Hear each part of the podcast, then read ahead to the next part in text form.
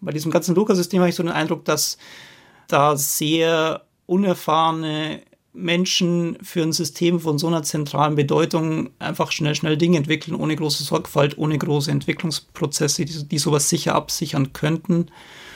Und eigentlich ganz Deutschland so ein bisschen die Testumgebung für diverse Probleme ist. She likes Tech. She likes Tech. Der Tech-Podcast von NDR Info. Hi und herzlich willkommen bei einer neuen Folge von She Likes Tech. Ich bin Eva Köhler. Und ich bin Svea Eckert. Wir beide sind Tech-Journalistin und wir sprechen in jeder Episode mit einer Frau aus der Tech-Branche über ihre Arbeit, ihr Fachgebiet und natürlich auch darüber, wie es ist, als Frau in einer meist männerdominierten Umgebung zu arbeiten.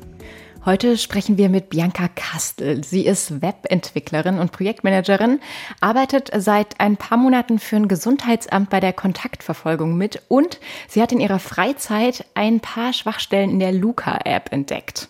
Hallo Bianca, schön, dass du da bist. Hallo, guten Tag. Hallo Bianca. Auf deiner Webseite steht es, an deiner Stimme wird man es wahrscheinlich gleich hören. Ähm, du bist eine Frau, die trans ist. Die erste übrigens, mit der wir hier bei SLT sprechen. Ja, gleich einmal vorab, kannst du einmal aufräumen, so mit dem größten Mythos, vielleicht auch dem größten Vorurteil, das dir so regelmäßig begegnet? Ja, ich glaube, Transfrauen haben immer noch so ein bisschen das Stigma, dass das Transsein immer noch so als psychische Störung bezeichnet wird, was es ja eigentlich nicht ist. Also ein Mensch, der trans ist, ist erstmal nur trans und er ist halt erstmal Mensch und er ist halt so, wie er ist und er versucht halt mit sich selbst ins, ins Reine zu kommen, aber das hat mit psychischer Störung nicht wirklich was zu tun. Man würde jetzt zu einer homosexuellen Person auch nicht sagen, die hat eine psychische Störung, sondern ist einfach homosexuell und trans sein ist tatsächlich einfach nur eine Art zu sein. Wie nimmst du das denn eigentlich in der IT-Szene wahr? Also gerade wir zumindest in unserem Podcast haben immer wieder auch ähm, die Unterhaltung darüber, ob Geschlecht in der IT-Szene tatsächlich eine Rolle spielt. Ähm, hast du das Gefühl, dass gerade Trans, Homosexualität, dass es in der IT-Branche irgendwie offener ist? Naja, ich lebe ja selbst in einer Bubble, von daher ist meine Sicht darauf natürlich auch ein bisschen gefärbt und deswegen, ich kenne natürlich mehr Transmenschen, weil ich selbst ein Transmensch bin, von daher sehe ich natürlich auch mehr von Transmenschen um mich herum. Aber ich denke, dass die IT-Szene generell auch so den Vorteil hat, dass sie erstens mal durchaus progressiv ist, dass es auch für Menschen einfacher ist, die mit IT-Themen zu tun haben, vielleicht auch ein bisschen zu abstrahieren. Also wenn man weiß, wie eine Variable funktioniert, wenn man weiß, wie, wie Avatare funktionieren, wie virtuelle Identitäten funktionieren, dann ist es, glaube ich, auch einfach zu verstehen, dass ein Mensch, der jetzt trans ist, zwar ähm, seine, seine Erscheinung ändert, dass er aber immer noch der gleiche Mensch ist und dass man damit, glaube ich, auch einfacher zurechtkommt mit, mit so einer Veränderung, die man bei einem Transmenschen vielleicht wahrnimmt oder die man begleitet. Was hat dir Mut gemacht oder was macht dir Mut? Ja, ich glaube, der, der Mut, den muss man sich so ein bisschen antrainieren. Das ist äh, trans sein, sich zu outen, äh, diese Transition zu gehen, ist, ist, ein, ist ein Weg. Du musst dir selbst auch irgendwie zu dir stehen. Du musst auch da ein bisschen natürlich auch immer mit Vorteilen kämpfen, mit Schwierigkeiten kämpfen, sei es mit, mit irgendwelchen Krankenkassen und sonstigen Dingen, auch mit der Gesellschaft. Aber was mir dann auch wirklich mal den Mut gemacht hat, ist dieses einfach akzeptiert zu sein, so wie man ist. Und dass es irgendwann tatsächlich keine Rolle mehr spielt, dass ich jetzt trans bin, sondern dass es eigentlich tatsächlich um, um, um Themen geht, die ich einfach bearbeite. Jetzt habe ich festgestellt, dass wir, liebe Bianca, du und ich, wir haben das gleiche studiert. Ähm, warum hast du dich damals dafür entschieden? Also wie kam es dazu, dass du gesagt hast, geil, Medientechnik, das ist das, was ich tun möchte? Ähm, ne, ich habe studiert, weil ich was studieren äh, haben sollte. Das macht man halt so. Nee, ich habe tatsächlich in meiner Schulzeit schon relativ viel mit Webseiten, mir das quasi selbst beigebracht, Webseiten zu entwickeln. Und irgendwann war halt die Frage, naja, studieren wird schon noch irgendwie sinnvoll vielleicht. Ist ja auch irgendwie so ein bisschen erwartet in, in dem Bereich und Umständen. Es gab aber nicht so wirklich ein Studium, was so direkt nur Webseitenentwicklung machte. Und ähm, weil ich das ein Jahr schon konnte, dachte ich mir, okay, ähm, es ist durchaus sinnvoll, sich in dem Bereich noch ein bisschen ähm, sein Feld zu weiten und noch mehr Dinge zu lernen. Und deswegen habe ich halt was mit Medien studiert, in dem Fall Medientechnik, was eher ein technischeres Thema war. Und so kam ich, glaube ich, zu dem, meinem Studium.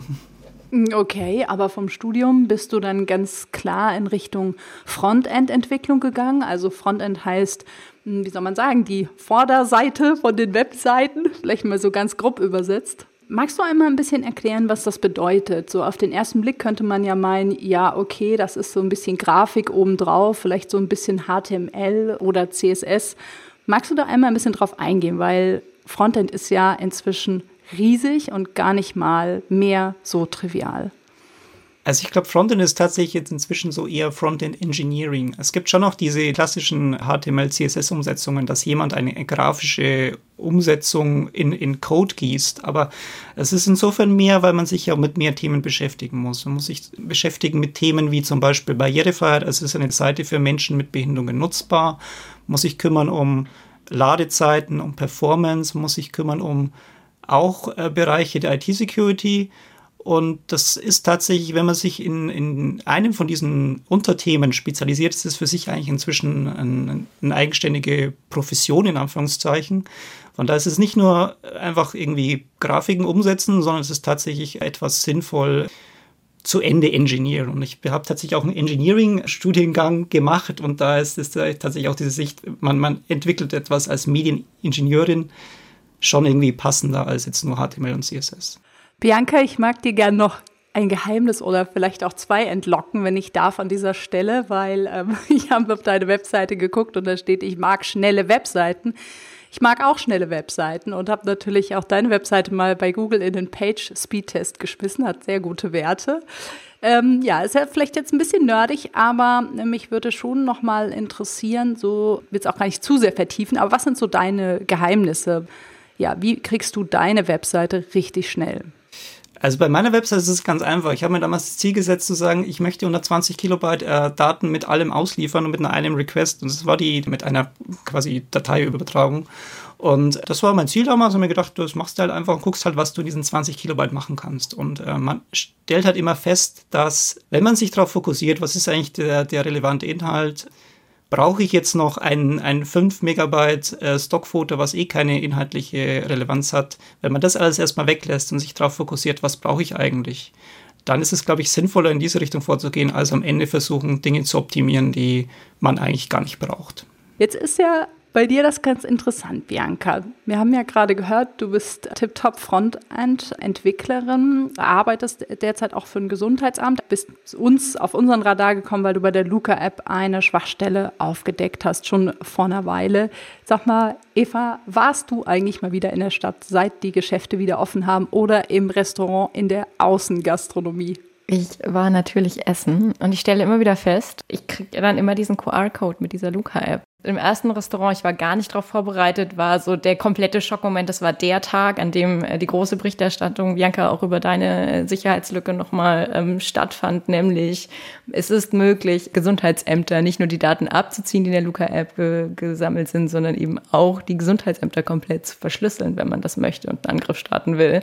Und seitdem frage ich immer ganz zurückhaltend, Entschuldigung, kann ich bitte einen Zettel haben? Kann ich bitte meinen Namen auf ein Stück Papier schreiben? Ich finde, an der Stelle gibt es aber eine totale Diskussion Diskrepanz, weil wir in der Tech-Bubble, also wir, also Eva und ich haben zum Beispiel das Gefühl, dass ständig über ja, kleinere Sicherheitslücken in der Luca-App berichtet wird, dass unsere Timelines, die Twitter-Timeline ist irgendwie voll ongoing. Luca ist irgendwie ein ongoing Thema und in der Öffentlichkeit habe ich zumindest den Eindruck, jo, äh, gibt es die inzwischen gefühlt überall und ja, da wollen wir einmal gern drauf eingehen mit dir, Bianca, und auch so ein bisschen abschichten und deswegen zunächst mal wirklich die Frage ganz zu Anfang, wie bist du denn zu so einer Expertin für die Luca-App geworden? Wie hat denn das alles angefangen? Naja, es fing wie so vieles an mit einem Anruf an mich, die dann ging, ja, Frau Kastel, äh, kennen Sie Luca? Und das war äh, tatsächlich schon, schon äh, Ende Februar.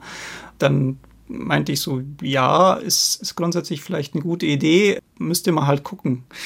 Und ähm, dann waren wir irgendwie eine Woche später, waren wir dann äh, als Gesundheitsamt äh, Luca Pilotregion und hatten dieses Produkt tatsächlich vor uns liegen. Und äh, so sind wir erstmal zu diesem Thema gekommen. Wir haben das Produkt dann erstmal ausführlich getestet, weil es ist nicht zu erwarten, dass jemand da ein, ein äh, speziell auch ein Startup, das von Null startet, da ein fertiges Produkt für ein Gesundheitsamt liefern kann, sondern man muss es natürlich schon sehr genau prüfen. Und wir haben dann tatsächlich einen Test gestartet, haben ein Drehbuch geschrieben, wie könnte so ein Infektionsszenario sein, haben das dann mit, mit Azubis quasi durchgespielt und einfach mal den kompletten Workflow, wie würden wir mit Luca arbeiten, nachgestellt und sind da schon zu einem Punkt gekommen, naja, so ganz ausgereift ist das Thema nicht, schon rein funktional. Und so sind wir zu dem Thema erstmal von der funktionalen Ebene gekommen und natürlich hatte ich dann auch noch die Muse zu sagen, gucken uns das mal ein bisschen technischer an. Sag mal, habe ich mich gerade gefragt, für welches Gesundheitsamt arbeitest du? Ich arbeite seit äh, sieben Monaten komplett remote für ein Gesundheitsamt am Bodenseekreis, also für das Gesundheitsamt Bodenseekreis in Friedrichshafen. Und man muss auch dazu sagen, äh, man hat immer die Vorstellung, dass Gesundheitsämter ja irgendwie kom komplett nach hinten irgendwie digital äh, arbeiten und gar nicht digital können. Ich habe in dem gesamten Projekt inzwischen das Gesundheitsamt noch nie betreten, aber es funktioniert komplett remote. Also so digital sind wir da schon. Und ähm, ich mache das seit August, funktioniert eigentlich ganz gut. Inzwischen sind wir schon bei Projektkommunikation über GitLab intern im Gesundheitsamt. Also da geht auch relativ viel in Sachen Digitalisierung, wenn man es halt macht. Und dann hast du gedacht damals, ach, diese Luca-App, die zieht an mir vorbei. Ja, das war so die. Und sie zog nicht vorbei. Das war die Vermutung. Also es, es ist auch das, wie, wie wir im Amt ein bisschen damit umgegangen. Aber naja, man, man, man guckt sich sowas dann an, wenn man so ein bisschen technische Interesse an der Thematik hat. Und man guckt sich's an, stellt dann so fest, naja, es ist, irgendwas ist da komisch. Also ich habe Tobias Rabenstein, mit dem ich dann äh, Luca-Check quasi dokumentiert habe, dadurch kennengelernt, dass er halt auch Dinge gefunden hat, die bei Luca komisch waren. Also es war zu Beginn so, dass diese Anwendungen, mit der man Leute bei Luca einchecken kann, dass die komplett offen waren. Das heißt, man musste nur den QR-Code kennen und konnte dann zum Beispiel für ein Restaurant beliebig Leute einchecken. Das war halt einfach, das ist einfach ein grober Security-Verstoß eigentlich, weil sowas macht man halt nicht, sondern, sondern muss es irgendwie absichern. Aber so kam ich auf Tobias und dann kam er dann irgendwann so Richtung äh, Luca-Track. Luca Track war die erste große Sicherheitslücke, die ihr gefunden habt. Da ging es ja um die physischen Schlüsselanhänger. Ne? Das muss man wissen, dass äh, Luca damals, ich weiß nicht, machen die glaube ich aber heute immer noch, dass man auch so einen Schlüsselanhänger bekommen konnte, mit dem zum Beispiel SchülerInnen ähm, einchecken können, die jetzt kein Handy haben oder generell Personen, die irgendwie ein Handy haben, das vielleicht zu alt ist. Und, und dabei ging es eben um diese Auslesbarkeit ähm, eines Art Bewegungsprofils mit Hilfe dieser physischen Schlüsselanhänger. Genau, also LucaCheck, das Prinzip in der LucaCheck ist das folgende. Auf diesem Schlüsselanhänger, den halt zu Personen kriegen, die jetzt quasi kein Smartphone haben, steht da quasi auch der Schlüssel zu diesen Daten schon drauf. Das heißt, wenn man den Schlüssel zu diesen Daten von diesem Schlüsselanhänger nimmt, muss man nur noch eine Möglichkeit finden, wie man diese Daten aus dem Luca-System auslesen kann. Dafür gab es damals tatsächlich einen Endpunkt, den man einfach so aufrufen konnte. Das ist eigentlich auch schon die, die Lücke. Man kann einfach beliebig Daten von irgendwelchen Schlüsselanhängern abfragen und bekommen sie zurück. Und so hatten wir halt die Möglichkeit, dass wir von jedem Schlüsselanhänger oder wir hätten jeden Schlüsselanhänger quasi ähm, auslesen können. Wir haben das natürlich nur praktisch an, an einem ausgewählten Beispiel gemacht, wo wir das auch durften. Und wir hätten quasi bei jedem Schlüsselanhänger im Lukas-System nachverfolgen können, sowohl wo er eingecheckt war, als auch wo er sich zukünftig einchecken wird. Das heißt aber ja, um tatsächlich massenhaft Daten ab greifen zu können. Also so, dass es wirklich relevant ist und ich nicht nur für einen spezifischen Menschen Daten abrufen kann, hätte ich einfach sehr, sehr, sehr viele Schlüsselanhänger gebraucht, oder? Also das ist ja vom Angreifer her gedacht mega aufwendig. Nee, ich würde sagen, das ist gar nicht aufwendig. Man muss, es, muss sich ja in das Szenario versetzen, wie würde ich sowas effizient ausnutzen. Also ich würde zum Beispiel ein böser Gaststättenbetreiber sein, der seine Besucher dann ausspähen will. Denkt sich, oh, guck mal, da sitzt, sitzt ein hübsches Mädel, hat irgendwie einen Schlüsselanhänger, dann scanne ich einfach mal den Schlüsselanhänger, habe da auch den Code und kann die dann nachverfolgen. Also das Szenario ist, ist tatsächlich nicht, dass man nur einen Schlüsselanhänger irgendwie braucht, sondern man kann eigentlich jeden Scanner im Luca-System so modifizieren, dass man ab dem Moment jeden Schlüsselanhänger nachverfolgen kann und auch seine Historie auslösen kann. Okay, ja, die Lösung von Luca dazu war ja, man soll halt besser auf seinen Schlüsselanhänger aufpassen ja, sollte man wohl machen. Oder gab es da wirklich ähm, noch eine Modifikation, nee. so dass es nicht. Also die Modifikation war, dass sie quasi diese, diese Schnittstelle abgeschalten haben, die dieses Auslesen ermöglicht. Aber dieses Aufpassen auf den Schlüsselanhänger, in dem Moment, wo du diesen Schlüsselanhänger scannen musst, dann musst du ihn ja zeigen und dann kannst du auch nicht mehr drauf aufpassen. Also das ist ein konzeptionelles mhm. Problem. Ich hatte nochmal gecheckt, jetzt im Vorfeld von dem Podcast sind so 14.000 sind damals im Umlauf gewesen. Ähm, kann man natürlich auch sagen, okay, ähm, ist jetzt vielleicht nicht so ein Riesenproblem, aber an der Stelle ist die Geschichte mit Luca ja noch nicht zu Ende. Also ähm, das, ähm, das geht ja noch weiter. Ich hatte mal geguckt, ähm, Sebastian Fuhrmann, Informatiker aus Mannheim, hat ja dankenswerterweise mal eine Chronik gemacht und so ein Dokument aufgesetzt, also eine Art Luca-Chronologie. Wir verlinken euch die auch in die Show Notes, wo er mal versucht hat, so einen Überblick zu geben über die Schwachstellen, an denen du ja zum Teil auch mitgearbeitet hast, Bianca. Und es sind ja inzwischen elf unterschiedliche Einträge, ja? Elf seit dem 23.03. habe ich gezählt. Ja, also es sind elf Einträge. Ich glaube, ich kann mal kurz, kurz erklären, was an den Schlüsselanhängern eigentlich alles kaputt war. Neben der Tatsache, dass wir diese Schlüsselanhänger äh, auslesen konnten, waren diese Schlüsselanhänger auch eine Zeit lang nicht von den Gesundheitsämtern entschlüsselbar. Also eine bestimmte Serie von diesen Schlüsselanhängern, auch mehrere tausend. Es ist halt auch spannend. Also wenn du überlegst, dass in den Schlüsselanhänger Sicherheitslücke gefunden haben, mit der wir Daten auslesen konnten, ist das schön. Aber wenn das Gesundheitsamt währenddessen das nicht konnte, ist es ein bisschen seltsam für ein Produkt. Und dann hatten wir halt noch das Thema mit der Thematik der Code Injection für Gesundheitsämter. Mhm. Genau. Lass uns das gerne nochmal aufbauen. Magst du das einmal nochmal erklären? Ihr kennt vielleicht noch bei den Simpsons das Thema, als, als wenn, wenn Bart Simpson bei Mo anruft und immer solche, solche Scherzanrufe auslöst. Und da macht äh, Bart Simpson auch immer das Folgende. Er, er sagt, Mo, er will eine bestimmte Person ausrufen und er weiß ganz genau, dass Mo immer sagen wird, er sucht jemanden, der XY heißt. Und natürlich sagt er dann Bart, gibt es hier einen Herrn Reinsch? Und äh, Mo sagt dann, gibt es ja jemanden, der reinscheißt. Und so funktioniert dieser Witz und so funktioniert tatsächlich auch diese CSV-Injection. Also ein Angreifer, eine Angreiferin kann beliebig in Luca in das System einen Code einfügen, der in diesem CSV dafür sorgt, dass quasi in diesem übermittelten CSV-Code eingefügt wird, der dann wiederum in einem Excel bestimmte Dinge ausführt, zum Beispiel Daten nachladen oder tiefergehenden Code, der dann notwendig ist, um zum Beispiel so einen Ransomware-Angriff mit Verschlüsselung wie gezeigt auszuführen. Das heißt, man braucht tatsächlich drei Beteiligte, erstmal eine Angreiferin, die beliebig in, ins gesamte Luca-System Code einfügen kann. Das ist ja kein Problem, du kannst da eigentlich einfügen, was du möchtest. Dann brauchst du natürlich das Luca-System, was vorhersehbar handelt und dieses Ding dann quasi zusammenbaut. Und dann ein Gesundheitsamt zu treffen, einfach nur irgendeines, das das dann vielleicht ausführt, ist relativ wahrscheinlich. Jetzt habe ich mich ein bisschen gefragt, weil das ja immer so im Raum steht. Ne? Also wir lesen mehr oder weniger jeden Tag von neuen Sicherheitslücken, immer und immer wieder. Wie genau entsteht sowas denn? Also müsste nicht der Mensch, der so eine App entwickelt, sich da hinstellen, es ausprobieren und dann feststellen, uh, das ist offenbar nicht sicher. Warum entsteht sowas ständig?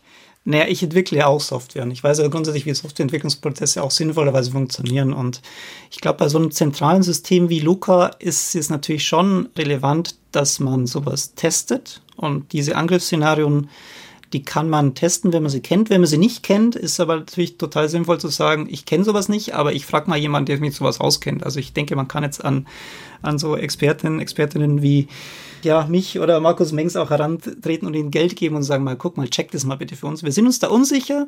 Könnt ihr uns da helfen, das noch irgendwie gegen so, so Unsicherheiten abzuchecken? Aber das passiert bei Luca nicht. Bei Luca wird, wird munter drauf losentwickelt. Sie bekommen einen Hinweis, dass irgendwas kaputt ist. Es wird irgendwie schnell gefixt.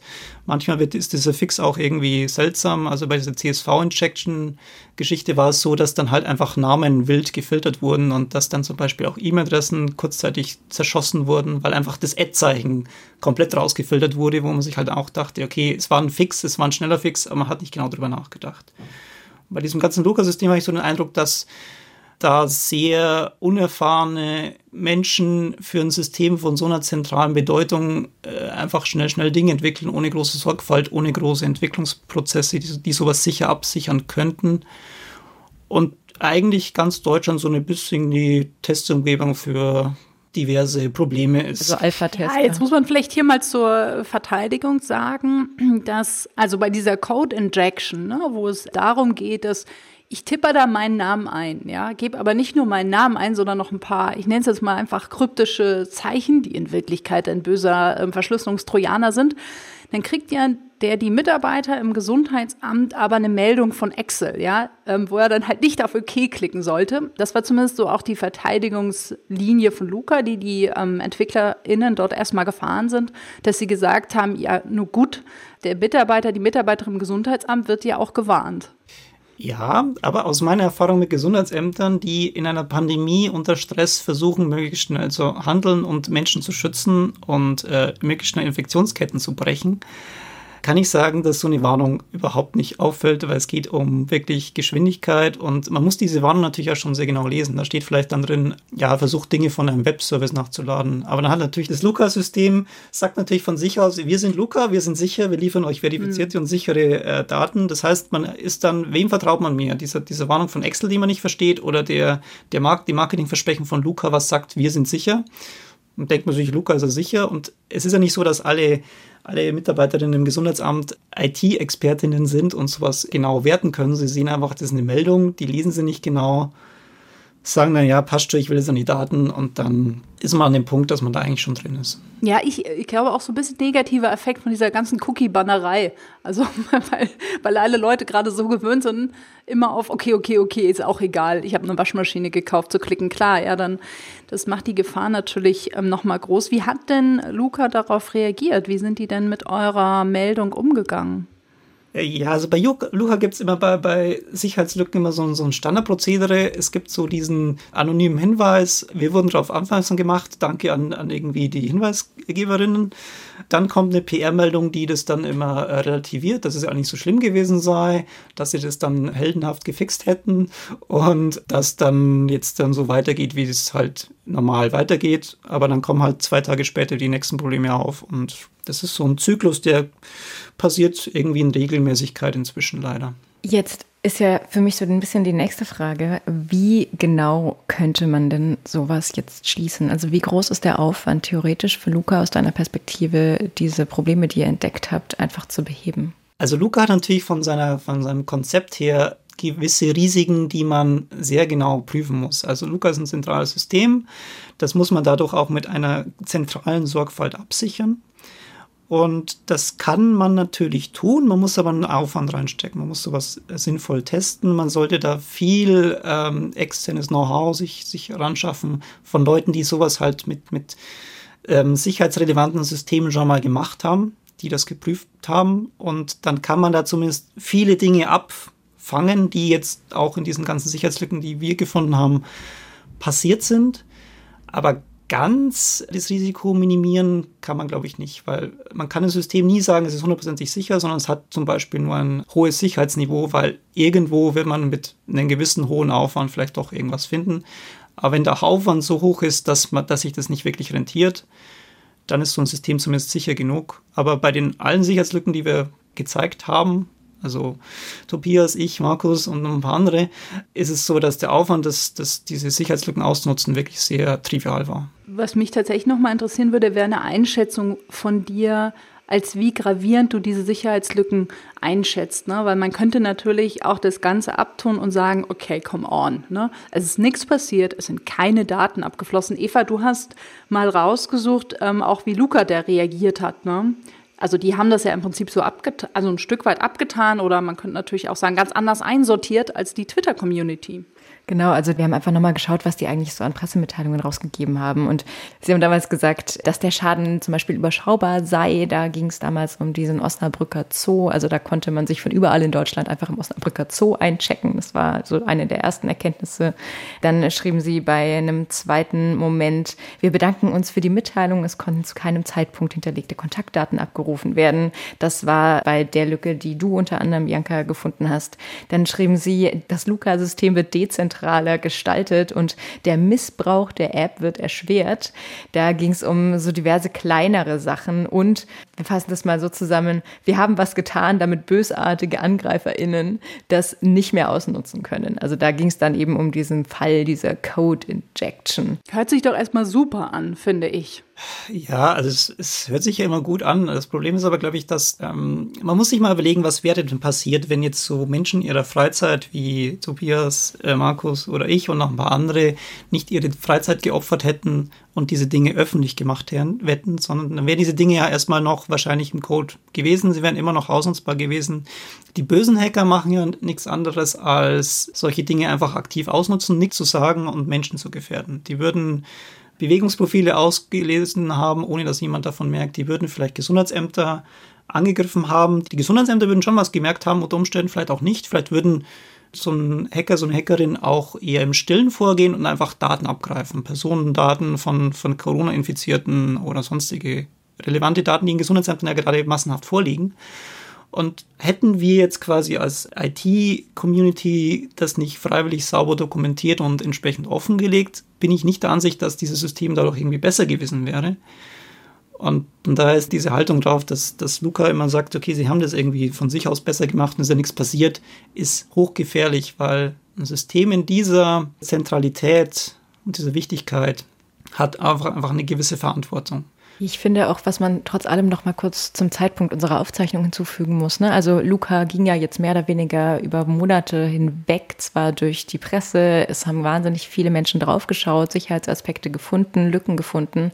Aber was jetzt ja passiert ist, wir sind ja jetzt erst in der Phase, in der die Luca-App tatsächlich eingesetzt wird. Also ich kann sie jetzt erst wirklich auch beim in meinem Alltag, beim Einkaufen vielleicht auf der einen Seite, aber eben auch beim jetzt wieder möglichen Essen gehen in Biergärten einsetzen. Das heißt, die Sache mit Kontaktdaten abgreifen, wird ja, wenn überhaupt, dann überhaupt erst jetzt interessant, weil jetzt ganz Deutschland wieder draußen ist, wieder unter Leute geht und potenziell da sitzt und diese App einsetzt, oder? Finde ich einen guten Gedanken, Eva. Ja, ich sag mal ja. Man muss es ein bisschen in, in der Skalierung denken. Also es gibt natürlich schon, schon Pilotregionen, die es auch schon aktiv lange genutzt haben. Zum Beispiel in Sylt, glaube ich, die sind sehr fleißige Luca-Nutzer, die das auch schon, schon seit, seit Monaten eingeführt haben.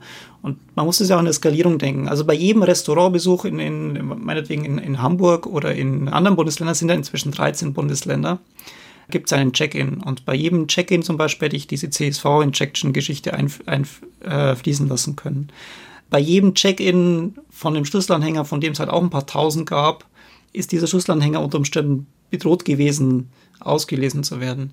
Und es ist, glaube ich, nicht so, dass diese Lücken an sich von ihrer Einzigartigkeit so die Menge sind, sondern es ist eher, dass das die Auswirkung von diesen Lücken auf jeden Check-in, auf quasi fast ganz Deutschland, dass einfach diese, diese Schwere dieser Lücken einfach noch potenziert. Mal ein Ausblick. Ist denn die Luca-App aus deiner Sicht, ich sag's mal in Anführungszeichen, noch zu retten oder ist das ganze Ding einfach so kaputt wie so ein Schiff und überall kommt Wasser rein und du drückst einfach immer die Löcher zu?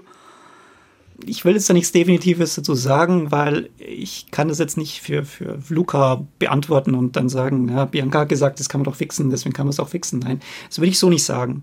Das sollten in dem Moment ganz klar Menschen beurteilen, die da mit viel Erfahrung drauf gucken. Ich habe da nur so, eine, so, so, so, einen gewissen spezifischen Einblick drin in Schlüsselanhänger und sonstige Dinge.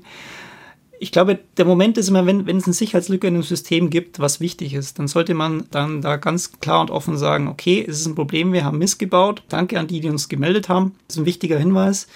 Und dann sollte man in dem Moment sagen, okay, halt, Obacht, da könnte ja noch mehr sein. Und ganz, ganz einfach ganz verantwortungsbewusst damit umzugehen und sagen, okay, jetzt lass uns das System nochmal genauer prüfen, lass uns mal externe Leute reinholen, lass uns vielleicht noch mit der Community besser umgehen. Also wir würden bei Lucatec zum Beispiel nicht mal genannt als Hinweisgeberinnen, sondern wir haben Hinweise enthalten, war halt, war halt auch irgendwie so ein bisschen, macht man sich eher unbeliebt mit der Community. Also es geht um den professionellen Umgang mit, wenn was kaputt ist, wie gehe ich danach damit um? Und das passiert bei Luca irgendwie nicht. Allerletzte Frage, Bianca. Wir haben das äh, Theresa Stadler auch schon gefragt, die ja tatsächlich Expertin für dezentrale und zentrale Lösungen ist. Also die hat damals mit uns schon Luca versus Corona-Warn-App durchdiskutiert. Und ähm, wir haben damals gefragt, und das geht an dich auch, du bist beim Friseur und er sagt, bitte jetzt einmal einscannen, hier ist die Luca-App, da ist der Barcode. Was machst du? Ich frage nach dem Papierzettel. Es ist so einfach. Was macht dann meine Mutter?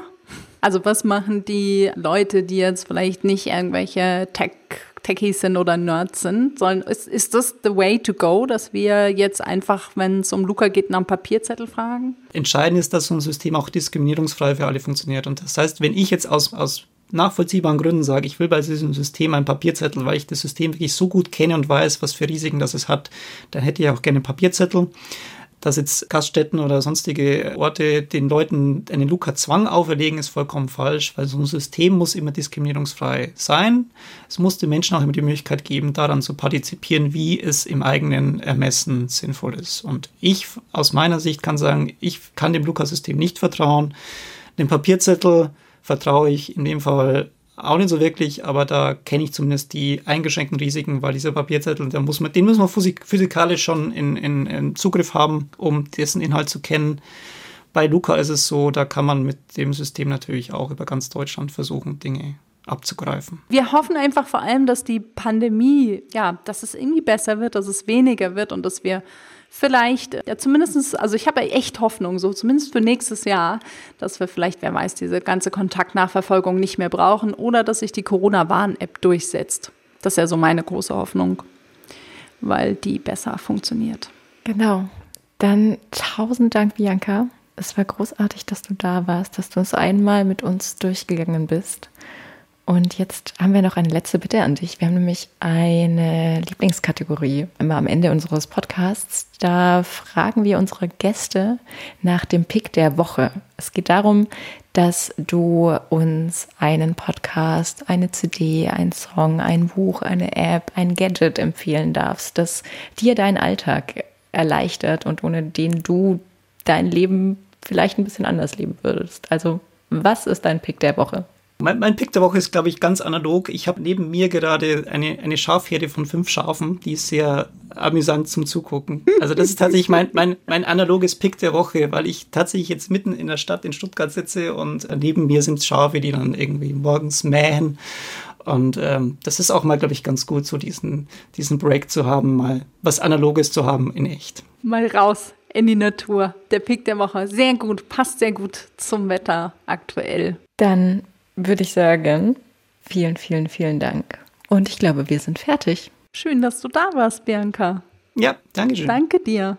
Tschüss. She Likes Tech. Was ist dir im Kopf geblieben, Svea? Was war dein Highlight? Naja, mir geht es natürlich die ganze Zeit durch den Kopf rum, dass wir hier die Tech- und IT-Nerds sind und solche Folgen machen, wo wir Stift und Papier empfehlen. Ja. Also ich habe da so einen inneren Cringe-Moment, ja, dass ich so denke, nein. Ja, ich hatte genau diesen Moment schon mit deiner Frau in einem Café. Die sagte, nicht so viele Emotionen in eine App. Und dann sage ich doch, weil es tut mir wirklich weh, dass ich etwas, was so gut digital funktionieren würde und so hilfreich wäre, tatsächlich mit Stift, Zettel und Papier machen muss. Was ich mich ja frage, ist, wir haben diese wahnsinnig ähm, auch nicht gerade günstig entwickelte Corona-Warn-App. Wir haben inzwischen, die hat ja über 20 Millionen Downloads. Man kann mit, auch mit der Corona-Warn-App inzwischen einchecken. Und ich verstehe nicht, warum das, also zum Teil wird es ja jetzt sogar schon gemacht, aber warum das nicht möglich ist, zu sagen, okay, wir verzichten auf die Adresserfassung in Restaurants, wir verzichten darauf zugunsten der Corona-Warn-App. Das verstehe ich nicht. Naja, da müssen wir vielleicht nochmal mit jemand eine politische Folge dazu machen oder so. Also solange wir ähm, uns noch einchecken müssen, wenn wir irgendwo essen gehen, werden wir immer und immer wieder über Vor- und Nachteile der Corona-Warn-App gegen Vor- und Nachteile der Luca-App und den, dem gesammelten System, das uns dabei helfen soll, durch die Pandemie zu kommen, diskutieren. Ich sehe da auch noch viel Diskussionsbedarf und viele Menschen, die wir einladen können. In dem Sinne. Viel Spaß beim Schafe gucken. Abonniert uns, klickt auf den Abo-Knopf und erzählt euren Freunden und Freundinnen von unserem formidablen Podcast. Schreibt uns, wenn ihr Fragen habt, schreibt uns, wenn ihr Anregungen habt und schreibt uns, wenn ihr tolle Ideen für tolle Gesprächspartnerinnen für uns habt. Schreibt uns an shelikestech.ndr.de. Und ansonsten hören wir uns hoffentlich ganz bald wieder. Habt eine gute Woche. Tschüss. She Likes Tech. Der Tech-Podcast von NDR Info.